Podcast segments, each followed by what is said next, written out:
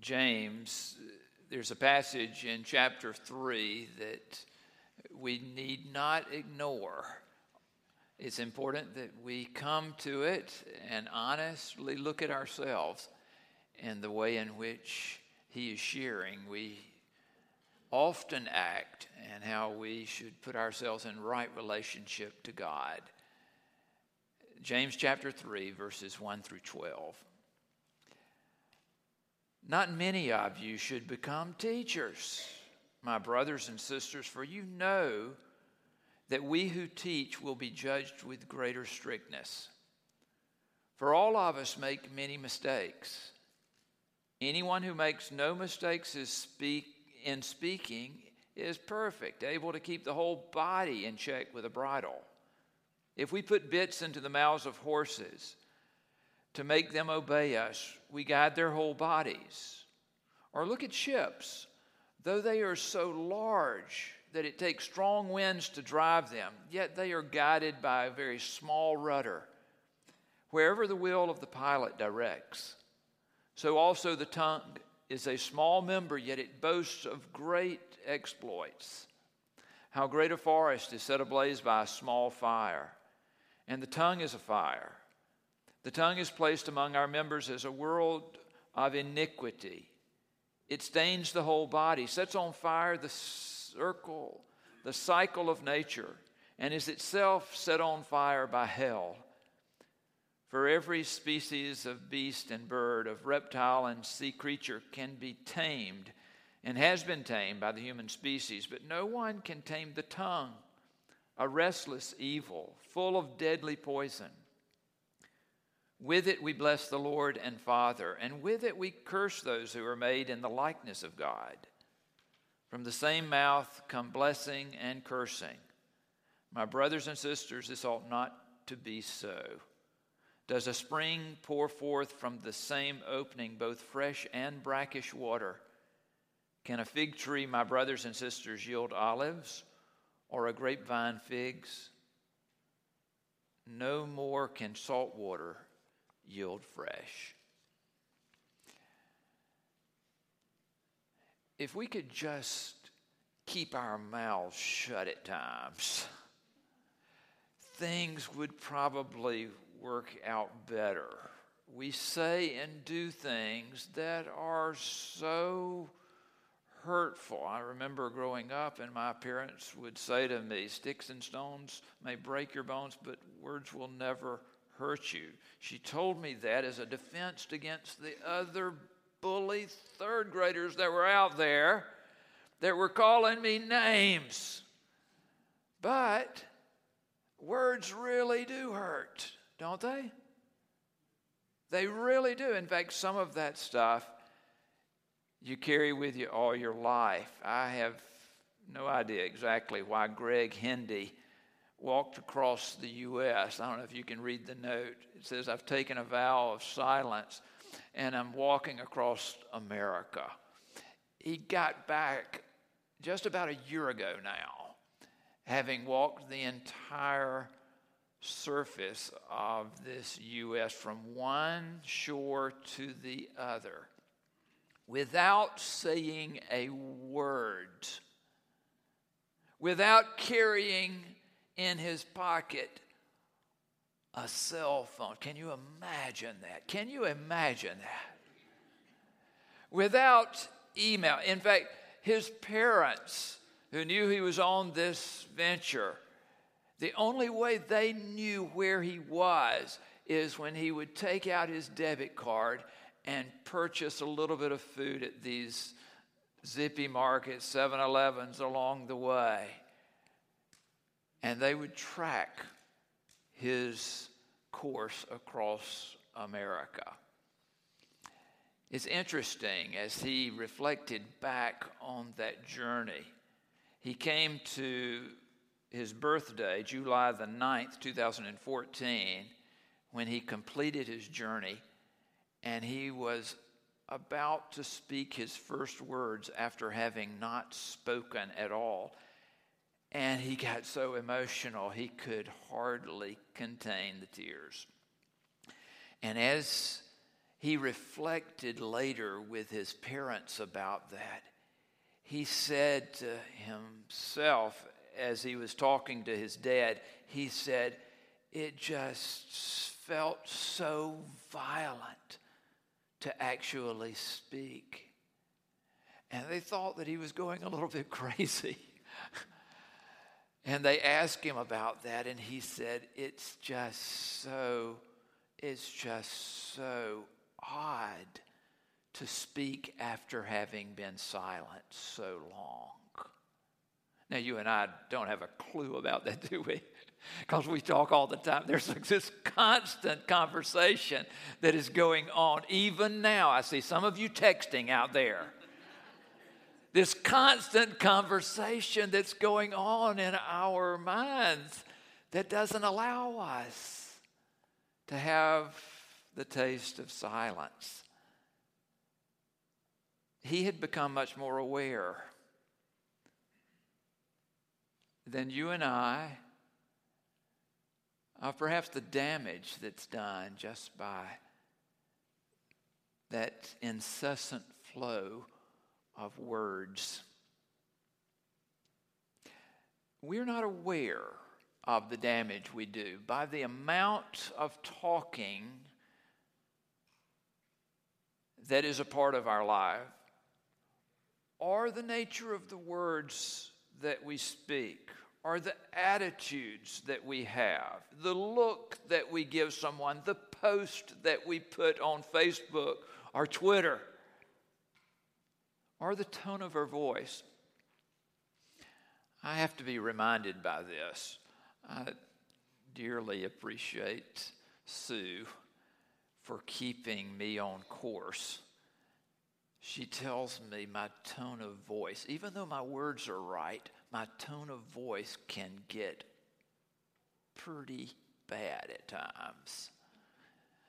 Don't talk with her after worship about this. You don't need to know any of the details. But I'll share with you one thing that really brought it to my attention. We lived in Warner Robins for eight years before coming here to Statesboro. And I was in a store in Warner Robins and was checking out, and there was some confusion there at the counter. I don't remember saying anything that was bad, but I had evidently become very impatient with the one that was ringing up the groceries that I was purchasing. And in the midst of that, I thought, how can she be doing this. She doesn't seem to know what she's doing. Before I left the counter, she said, Now you're the pastor just down the street, aren't you? And I thought, I thought I was getting away with this. you and I do all kinds of damage without realizing it. Paul wrote, in Romans chapter 7. I don't know what I'm doing because I don't do what I want to do. Instead, I do the very thing that I hate. Does that represent you in any way? Do you find that you do the things that you don't want to do? Jesus, you remember, said, Be wise as serpents, but harmless as doves. A lot of us forget the second part of that. We just want to be known as wise, as serpents, and we're pretty good at being serpents. But this harmless as dove stuff, that is for the birds. The only way that we get by with this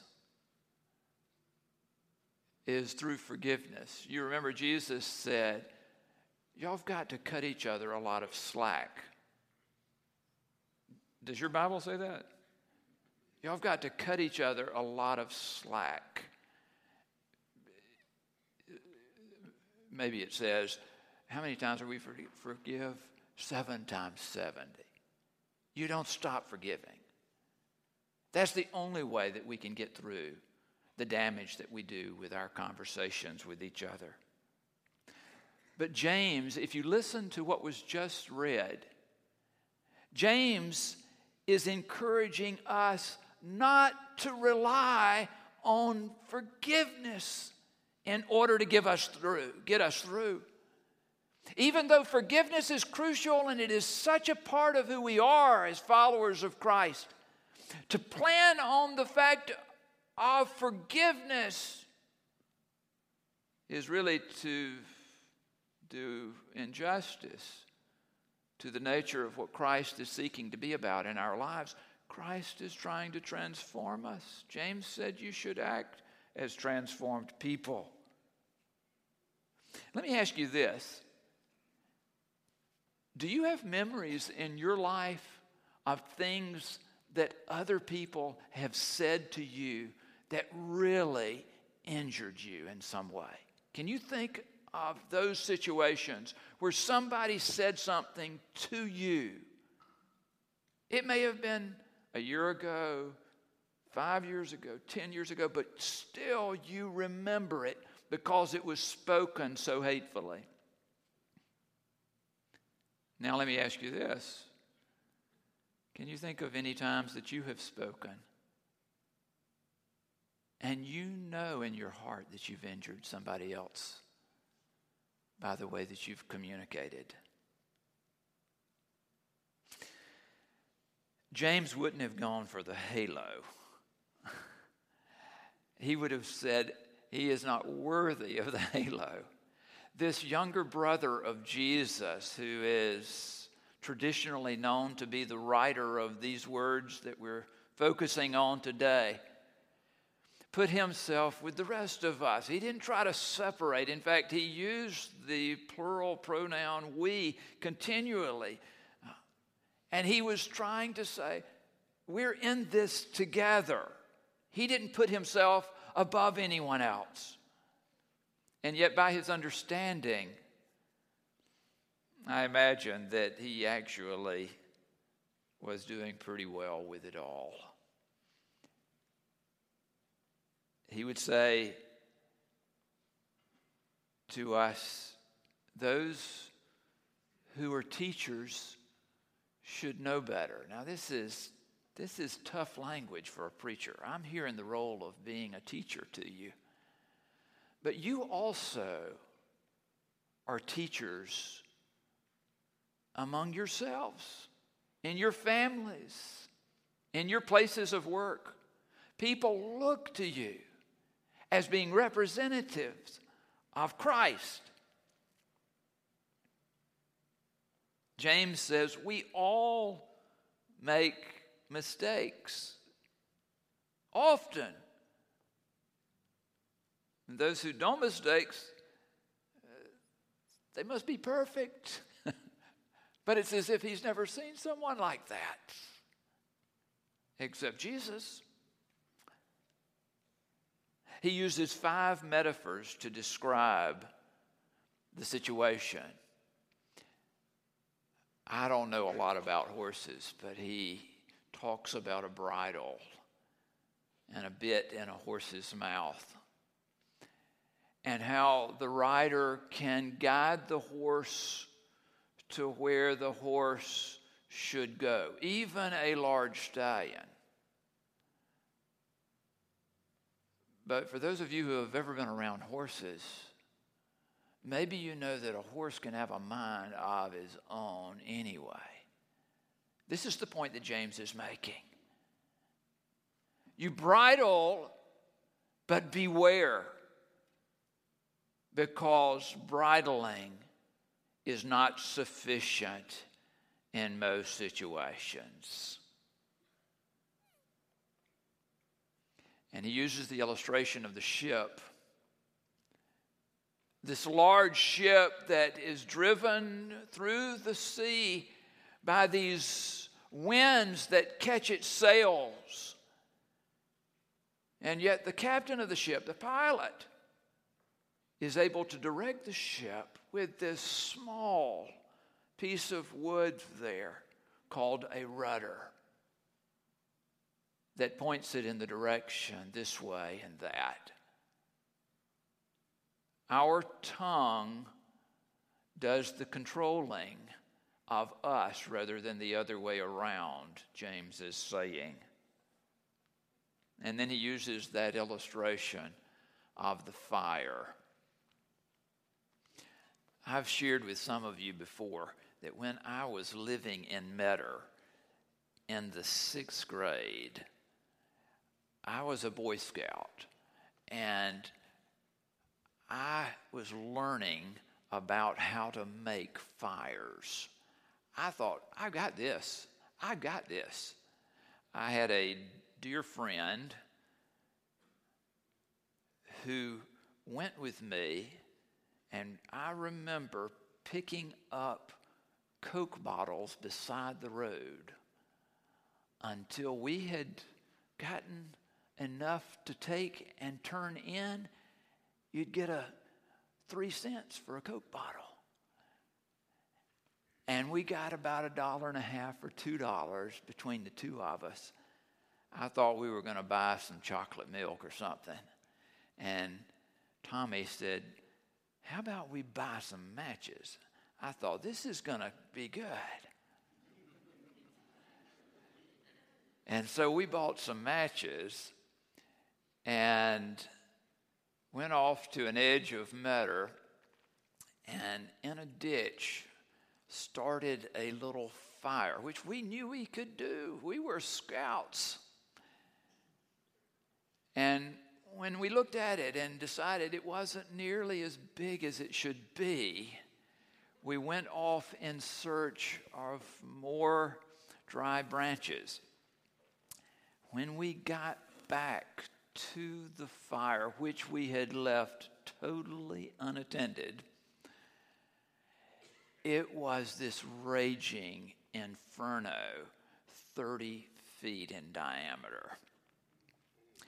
Tommy looked at me, and I looked at him, and we began to stomp fire as best we could. It had no effect on what was happening. We just about burned down Metter. Have you ever heard of that? we just about burned down Metter.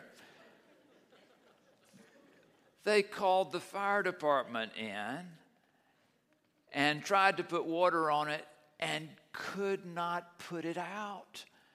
They called the forestry department in finally and dug a trench around it. And it died out finally. But it was one of the scariest things I have ever been involved with. All from a small flame, just a match. James says, James says, our tongue is like a fire. You think what you are saying is small and has, has no consequence on others. He says, no. He says, it will turn into a raging inferno before you know it.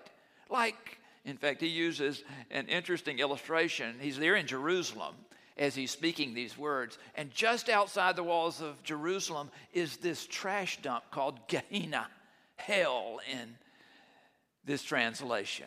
Gehenna, he's looking out there. Gehenna is always on fire, it's always smoldering, always burning.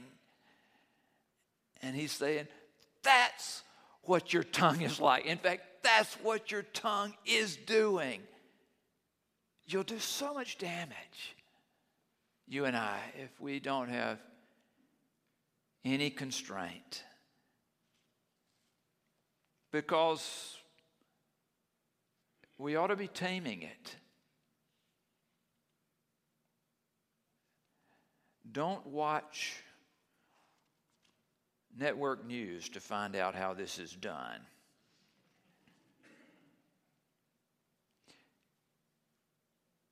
We should be taming our tongues, constraining what we say. Rather than distorting and twisting the truth about each other. He raises the metaphor of a spring and says, Does salt water and fresh water come out of the same spring? It's not possible. Out of your life, is it possible for you to spill forth anger and truly call yourself a follower of Jesus? Is it possible for you to be deceitful? Is it possible for you to speak of others unlovingly? Is it possible for you to be a bully toward others? I'm looking at this front row here. Y'all look at me. Y'all look at me. Is it possible for you to be a bully and really call yourself a follower of Jesus? Y'all know how damaging that can be. You do. And it'll stay with you for life. This damage that's done. I've mentioned this before, but it bears repeating. John Wesley circulated three very simple rules, and I bet that you remember them do no harm, do good, and stay in love with God. Say those with me. Do no harm, do good, and stay in love with God. But that last one is tricky because staying in love with God is this matter of prayerful living into community because he was always talking about public worship and private worship and prayer and communion, these times of getting together with other Christians, lovingly associating with the community around us in order to let God help us. When John Wesley wrote his commentary on these verses, he said, No man can tame the tongue without the peculiar help from God. The only way that you and I can do better than we're doing now is to really pray through these things. Some of you have been a part of churches that have been just torn apart because of things that people said and did. God expects better from us. Do you remember the prayer of St. Francis? You know that prayer that's attributed to him Lord, make me an instrument of thy peace. Where there is hatred, let me sow love. Where there is injury, pardon. Where there is doubt, faith. Where there is despair, hope. Where there is darkness, light. Where there is sadness, joy. Listen to these words. O divine Master, grant that I may not so much seek to be consoled as to console, to be understood as to understand, to be loved as to love. For it is in giving that we receive, in pardoning that we are pardoned, and in dying that we are born to eternal life. Is that the way that you communicate with those around you? If we're going to take seriously putting our faith into practice. If faith truly is to work for us, we must work at it.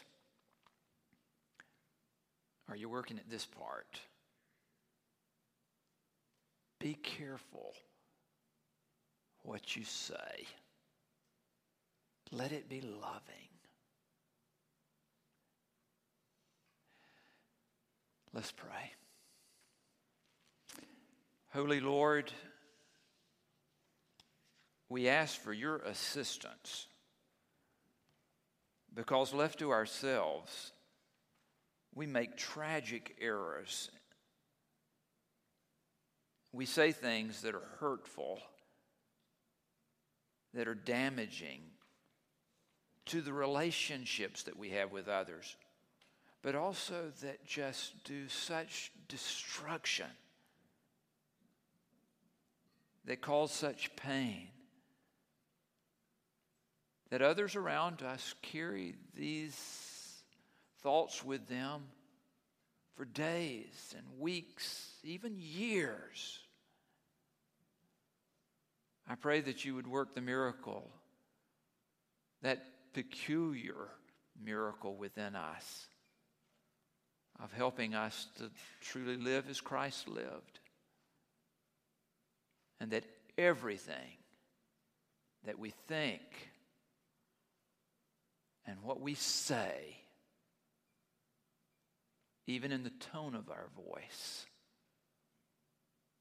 the way that we look at people, that everything might be done out of love. Hear our prayer, O Lord. Save us.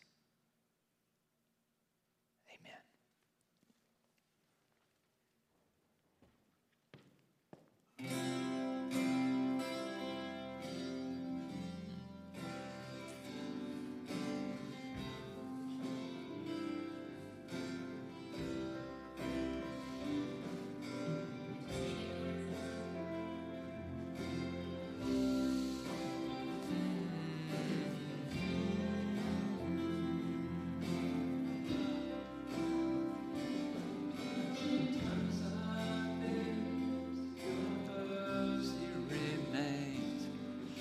I stumble again, still I'm caught in your